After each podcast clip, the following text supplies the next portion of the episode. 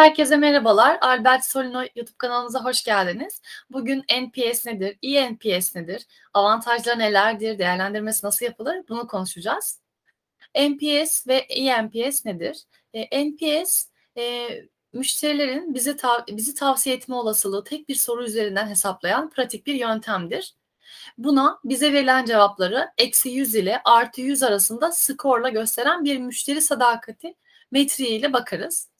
Kısaca NPS olarak bilinen Net Promoter Score'un Türkçe açılımı net tavsiye skorudur. Müşteri memnuniyetini ölçeriz bununla.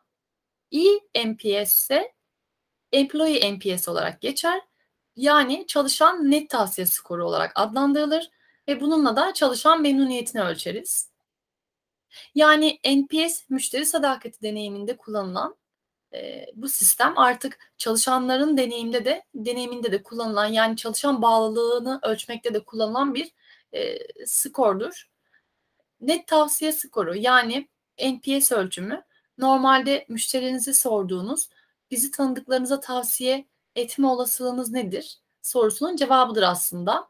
eNPS ise Employee NPS yani çalışanlarınızın şirketinizi çalışılacak bir iş yeri olarak tavsiye edip etmediğini ölçmek için kullandığımız tek soruluk anketin adıdır. NPS sorusunu çalışanlarınıza uyarlayıp eNPS'i yani Employee NPS'i çalışan tavsiye skoru olarak ölçebiliyoruz. Peki NPS sorusu nasıl olmalı? NPS sorusu tavsiye etme ihtimali ve olasılığına dönük olmalıdır. Sorunun cevabında ise birden 10'a kadar puan seçenekleri yer almalıdır. NPS soruları bizi tanıdıklarınıza tavsiye etme ihtimaliniz nedir? Veya bu şirketi arkadaşınıza veya meslektaşlarınıza önermeniz ne kadar mümkün gibi kısa ve e, tek olan ifadelerden, net olan ifadelerden aynı zamanda oluşmalıdır. Uzun anketlerden kaçınan, sıkılıp cevaplamak istemeyen, zaman ayırmak istemeyen ya da vakti olmayan kişilerden e, daha hızlı feedback almamızı sağlar ve daha fazla kişiye ulaşmamızı sağlar NPS e, skorları. NPS'i ya da eNPS'i kimler kullanıyor? E, şirketlerin müşterilerinin hizmet sonrası memnuniyetlerini ölçmek için kullandıkları bu sistemi işverenlerin de e, çalışanların bağlılığını ölçmek için kullandıklarını görmekteyiz. Ve dünyanın en çok bilinen markalarından Apple'ın NPS skoru artı 47'dir mesela. Ee, onun dışında arama motoru pazarında lider konumda olan Google'ın NPS skoru artı 11'dir. Aynı zamanda Google'un mobil uygulama mağazası olan Google Play'in de NPS skoru artı 30'dur. Ee, yine son dönemde değer kaybedildiği düşünülen Facebook'un eksi 21 gibi düşük bir NPS skoru vardır. E, bu endeks Fortune dergisinde listelenen şirketler arasından e, alınan bilgiler. E, bunun dışında diğer şirketlere de bakmak istersek mesela Samsung 67 yani art, artı 67, Huawei, onun dışında IBM 27, bu arada Huawei 47 onu söylemeyi atladık. E, SAP artı 4, Ford 28, Netflix 13, Amazon 7, e, YouTube 59, Starbucks 77, Zara 3, Pepsi, Red, e, Pepsi 20, Red Bull eksi olarak, eksi 6 olarak NPS skoru sağlamış. Ve diğer eksi olanlarsa yine Walmart var mesela. Delta Airlines var. E, Ikea var eksi de yine eksi 9'da. Delta da bu arada eksi 2'ymiş. E, bu gibi skorlara sahipler. Aynı zamanda Microsoft da artı 45'e sahip. E, bu firmalar e, NPS skorlarını ölçmüşler ve e, bunu da Fortune dergisinde de bulabiliyorsunuz. Peki NPS neden önemlidir? NPS anketinin avantajları nelerdir? E, iş dünyasında rakamlara baktığımızda önemli bir rol oynadığını görmekteyiz. Gelir oranı, kar veya zarar, net tavsiye skoru yani NPS, müşteri memnuniyeti puanı ve sadakati gibi belirli sayılar ve kuruluşların farklı alanlarda hedefler belirlemesinin temelini oluşturuyor. Ayrıca performans göstergeleri buna göre tanımlanıp buna göre takip ediliyor. E, diğer bir madde tüketiciler sadece kendi satın alma kararlarının verme gücüne sahip değil aslında. Aynı zamanda başkalarının satın alma kararlarını da etkileme gücüne sahip oluyorlar. Ve NPS ile bu kararlarını ölçme şansını yakalamış oluyoruz. Kısaca NPS, müşteri sadakatini ve taraftarlığını ölçmemizi kolaylaştırıyor. Bir diğer madde bu aracın hızı ve sadeliği. E, hızlı ve sade oluşu daha fazla kişiden geri dönüş almamızı sağlıyor. Bir diğer madde ise e, yine bu NPS skor sonuçlarında güçlü ve zayıf yönlerimizi önce, önceliklendirmemizi sağlıyor ve e, müşteri geri bildirim döngüsünü tamamlamamıza, tamamlamamıza yardımcı oluyor. E, müşteri sadakati faktörlerini anlamamıza yardımcı oluyor. Ve yine müşteriler markanız veya ürünleriniz hakkında gerçekten ne düşünüyor? Sadakat duyuyorlar mı? Sizi arkadaşlarına tavsiye edecek kadar seviyorlar mı? Bunun gibi soruların yanıtlarını bulabiliyoruz. Tabii bunlar bizim bilmemiz gereken önemli unsurlar aslında. Sonuçta müşterileriniz aldıkları hizmetten memnun değilse veya ürünlerinizi beğenmiyorlarsa e, büyük ihtimalle sizden tekrar e, alışveriş yapmayacaklardır ya da sizinle tekrar çalışmayacaklardır. E, bu nedenle NPS skorlarına önem vermeliyiz. Peki NPS nasıl hesaplanır? NPS hesaplanırken müşterilerinizin verdikleri yanıtlara göre aşağıdaki bir aşağıdaki gibi sınıflandırma yapmanız gerekir.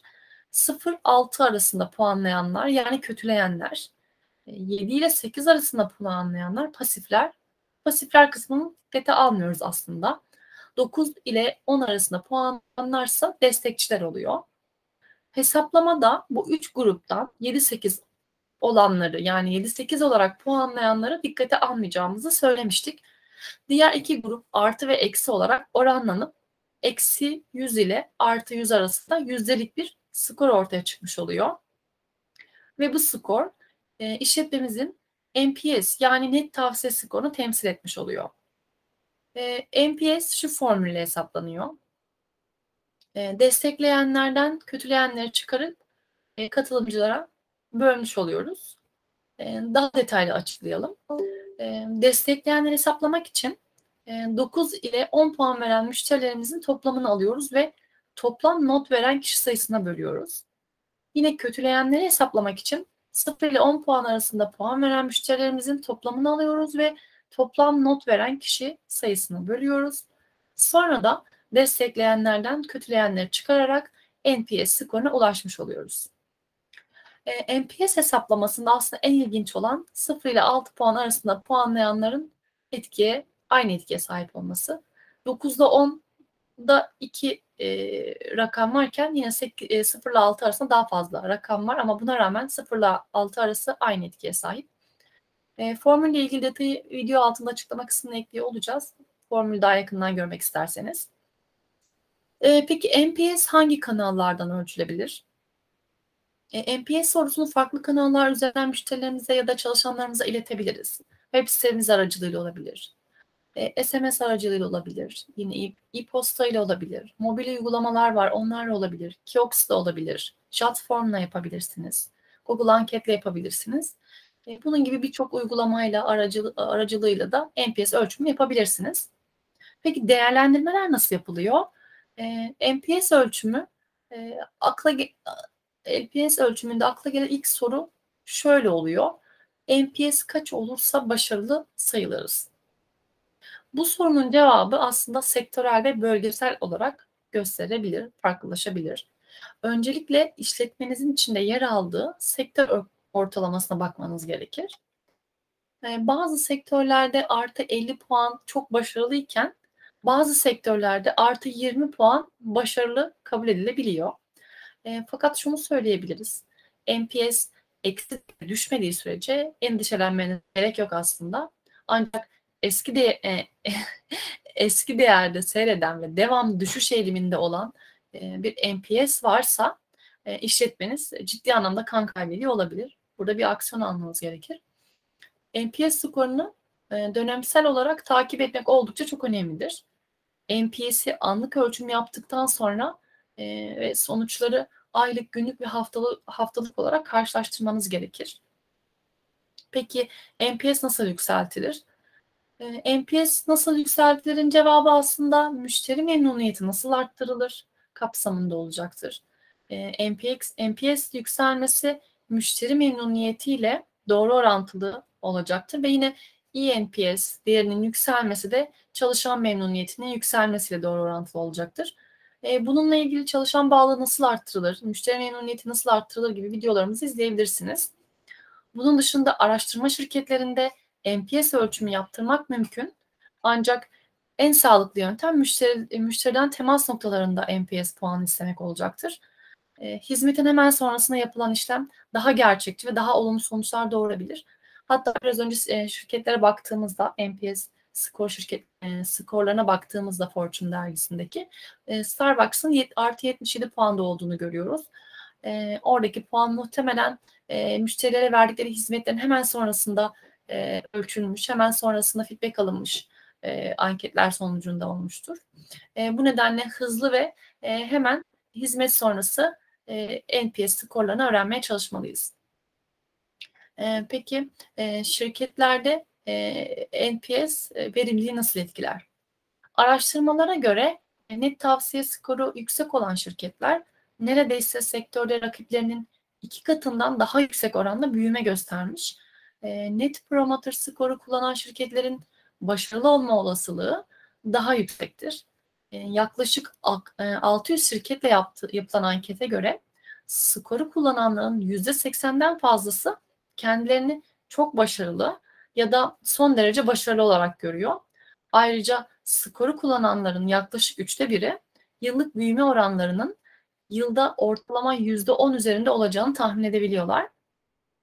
NPS skoru e, oldukça hızlı ve pratik bir yöntem olduğu için e, birçok alanda kullanılabilir.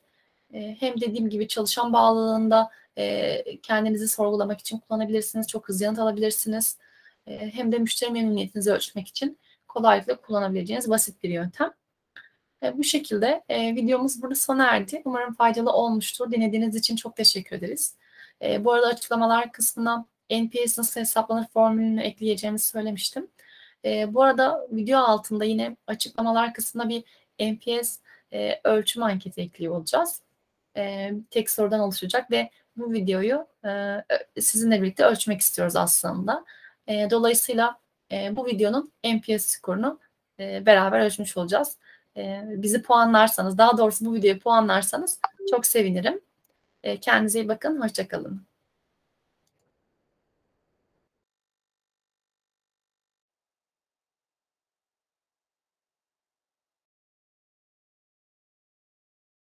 Música